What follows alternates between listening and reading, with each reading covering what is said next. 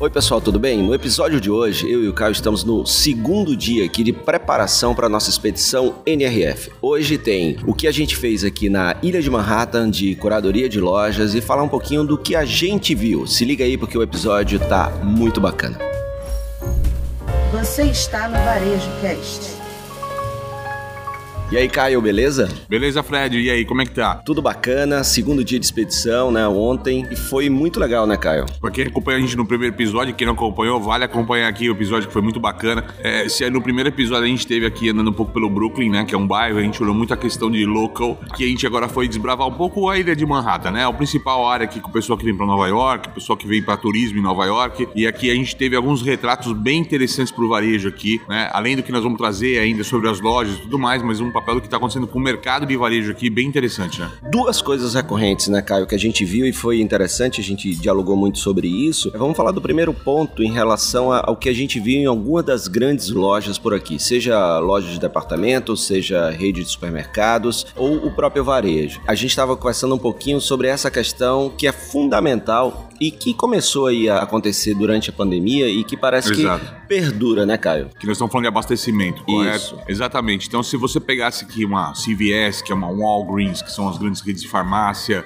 uma Macy's, então a Best Buy, você chegava, você tinha um, além do sortimento, ou seja, além da quantidade de itens diferenciados, a, a, o volume desses itens expostos, né? E isso mudou drasticamente. A gente vê bastante ruptura, um cenário bem caótico, né? O ano passado, em janeiro, durante a onda da Omicron, foi feio o desabastecimento, tava, tava bem complicado, mas a gente percebe que esse ano as coisas não estão ainda bem resolvidas. Então o varejo não voltou a todo o abastecimento. Não sei ainda identificar. Aqui eles estão passando uma crise de inflação bem discutida, né? Toda uma questão em cima disso. Não sei se é uma questão de inflação, uma questão ainda de reflexo, o que está acontecendo, ainda a gente não conseguiu identificar, mas o fato é, sim, tem muito desabastecimento em loja, bem diferente dos anos anteriores, com certeza. E a gente poderia até dizer assim: ah, não, é, vocês estão visitando lojas físicas e durante a pandemia teve todo aquele boom do digital em todos os segmentos, né? Mesmo aqueles segmentos que tinham assim um, um percentual muito pequeno de participação, né, no totalização de vendas no digital. Mas o, o que a gente percebe, na verdade, é, tendo até dados, né, é, Caio, que do, depois que acabou a pandemia se arrefeceu, é, na verdade houve uma queda do digital e um aumento da presença nas lojas físicas. Exato. Se a gente pensa por esse lado, uh, esse desabastecimento pode ser por isso, ou seja, uh, os estoques não estavam preparados, né, para essa volta. Eu tenho sentido que isso não é só nas lojas físicas. Eu te falei sobre a experiência que eu tive é, duas vezes tentando comprar online. Eu dizia que tinha um produto e depois a venda foi cancelada por não ter o produto. Ou seja, não era nem o estoque real, né? Era só um estoque que estava lá fictício e aí na hora de entregar para o cliente teve problema, com certeza. E isso foi ontem, né? Em, em, dois casos, duas empresas diferentes. Mas tem uma coisa que me impactou: é, alguns fizeram isso bem, outros não. Que é quando eu tenho ruptura de estoque, eu tenho espaços vazios nas gôndolas. E o que a gente percebeu é que isso impactou na percepção que a gente tem daquele negócio, né? Exatamente, exatamente. A gente conversou sobre isso porque alguns conseguiram dar uma reajustada, a gente viu que teve gôndolas mais espaçadas, isso. espaços reimaginados, serviços onde eram produtos. Nós tivemos no Whole Foods, por exemplo, né, Fred? Ontem aqui próximo aqui do Union Square, se eu não me engano, e a área de cima você tinha colocado, chegou a ter uma área em cima inteira para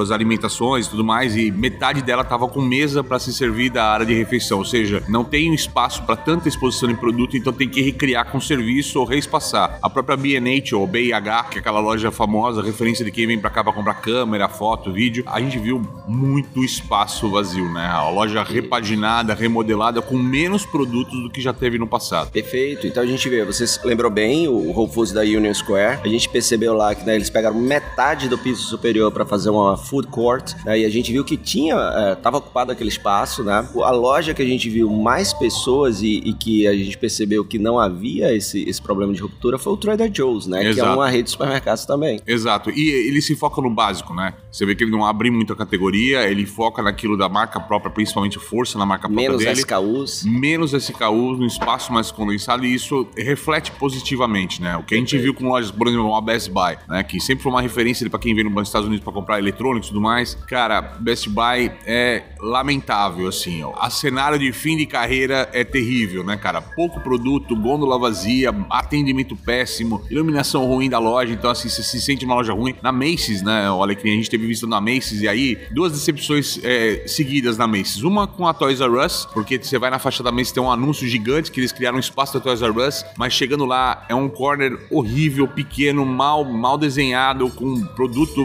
sem graça, né? Ou seja, muito ruim essa, essa questão. E o segundo é que alguns corredores, algumas escadas rolantes, mas completamente apagadas. Andar ali sem ninguém atendendo. Então, assim, você vê, não seria um descaso, um abandono, mas assim, uma coisa ruim pro que é, é varejo ou pro que é a alma do varejo, né? Que a gente sempre busca. E eu acho que em alguns casos, né, Caio, eles ainda estão tentando entender o que está acontecendo, o que eles vão fazer, né? Virou pra... um elefante branco, isso é. é um fato. As lojas grandes, as grandes lojas de departamento, os multipisos, né? Ou três, quatro pisos de loja, isso começou a virar um elefante branco para essas marcas frente ao digital hoje. E, né? e, talvez, né, cara, seja esse o motivo de tanta marca estar tá atravessando o East River e indo para o Brooklyn, né? Exatamente, exatamente. E, e abrindo lojas menores, lojas de comunidade, né? Grandes marcas, né? Para é... buscar o consumidor, né? Para estar tá mais perto dele. Exato. E acho que aí a gente emenda aqui, olha, Alecrim, com o segundo problema que a gente viu identificado, né? Quanto maior a rede, a gente vê mais o impacto desse cenário de marketplace, de compra digital, né? Afetando o negócio do cara. Então, quando você vê uma Best Buy ou uma B&H com pouco produto, é porque o cara que hoje tá precisando comprar um cabo USB ou uma lente para câmera, ele não precisa vir até a loja aqui, ele não precisa estar no site da... O marketplace oferece N possibilidades para esse cara comprar por mais barato e tudo mais. Então, e com entrega no mesmo dia. Exatamente se o produto ele tá comoditizado, a entrega é comoditizada, realmente assim, as pessoas acabam indo para o canal digital e isso no sentido da loja física impacta fortemente. A gente está vendo forte impacto dessa transformação pós-pandemia de uma maneira infelizmente negativa para o varejo de rua daqui, que vai ter que se reinventar. Isso é um fato. E aí para terminar esse nosso segundo assunto, Caio, as lojas que a gente percebeu, além do Trader Joe's, que consegue manter o fluxo, né, pelo menos do que a gente viu, é, inclusive comparando com Target, comparando com Whole Foods, né, com outros que operam no mesmo segmento são aqueles que entendem e conseguiram migrar muito rápido o modelo de loja para algo que vai além do que é vender produto, do que ter produto em gôndola, né? Perfeito. Então a gente tem a House of Show Fields, a gente tem a Neighborhood Goods, outras marcas que a própria Camp. Né? Exatamente. Né? Muito bacana a visita que e, a gente fez na Camp. Por falar em Camp, por falar em Camp, percebeu o gancho, né? É, conta o,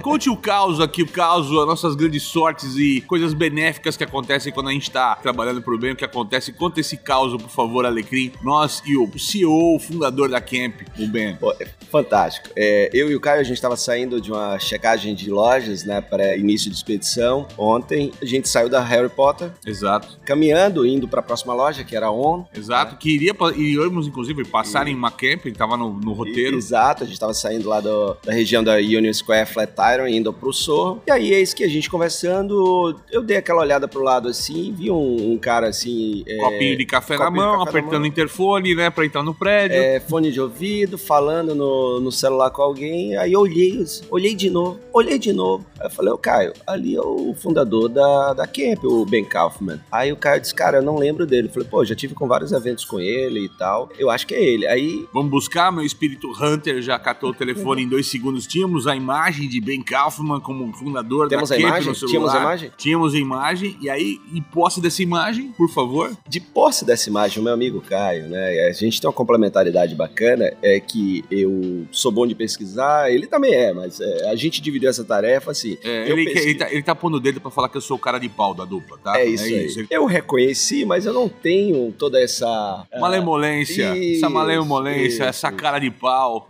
E aí o Caio simplesmente pegou o celular com a foto que ele tinha pesquisado, chegou e abordou, porque ali foi uma abordagem. Uma abordagem, cara. E chegou pro Ben Calvin e disse: Vem cá, com licença, você é esse aqui e colocou o celular na cara na dele. Cara do cara. O cara deve ter pensado assim, pronto, agora ah, você é sequestro vai acabar, acabou. Chega dois caras de sobretudo, careca, me abordando no meio da rua, é você esse cara aqui, meu, acabou. Pronto.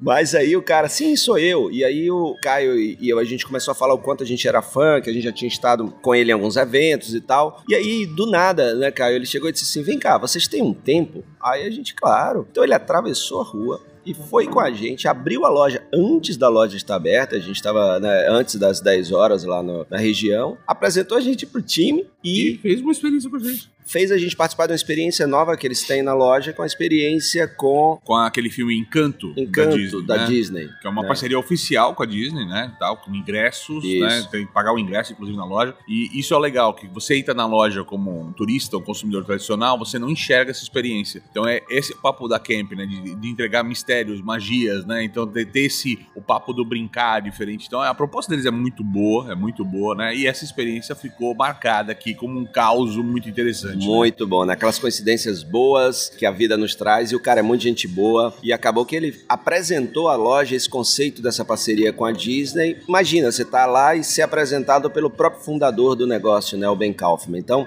e aí a gente vê, né, como o time é reflexo do líder, né? Aquele clichêzão que a gente ouve do mundo corporativo, mas faz todo sentido. A turma é um reflexo dele, a forma como ele interage com, com a turma, muito bacana. Então, Caio, esse foi o nosso segundo episódio. Segundo, segundo episódio, Do, segundo sobre dia. o segundo dia, é nosso terceiro dia aqui, mas Isso. é o segundo episódio. E hoje a gente está saindo para o nosso. A expedição começa. O grupo chegou, Exato. estamos aqui com 20 pessoas. Agora é a prática. 10 empresários do Rio Grande do Norte, 10 empresários do Paraná, em parceria aí com os Sebrais dos respectivos estados, a turma querida e competente do Sebrae Rio Grande do Norte, a turma querida e competente do Sebrae Paraná. Se você está gostando da nossa cobertura aqui, da nossa expedição GPS, NRF. Pô, então clica aí para seguir o Varejo Cast, deixa seu comentário, compartilha com a gente que vai ser beneficiado com esse conteúdo. E claro, acompanha a gente nas redes sociais aí no descritivo, tem tudo, né? Nossas redes sociais, a minha do Caio, porque também tem foto lá, tem, por exemplo, a foto com o Ben Kaufman, tá lá no meu Instagram do Caio. Nossa foto 10 anos 10 anos, atrás. 2013 e 2023. Primeira é. vez que eu pisei aqui em Nova York com o NRF, encontrei logo esse cara, primeira pessoa, o ser humano que eu conversei foi aqui em Nova York, foi Fred Alecrim, olha só que coincidência. E a gente se encontrou aonde? Num lugar muito fácil, né? Muito fácil, no meio da Times Square, e agora 10 anos depois nós estamos na parceria aqui, muito boa. Bacana. Então é isso, fechamos aqui o segundo episódio e amanhã tem mais. Fica ligado aí na no nossa expedição GPS. Bora que tá só começando, pessoal. NRF. Valeu. Você ouviu o Varejo Cast.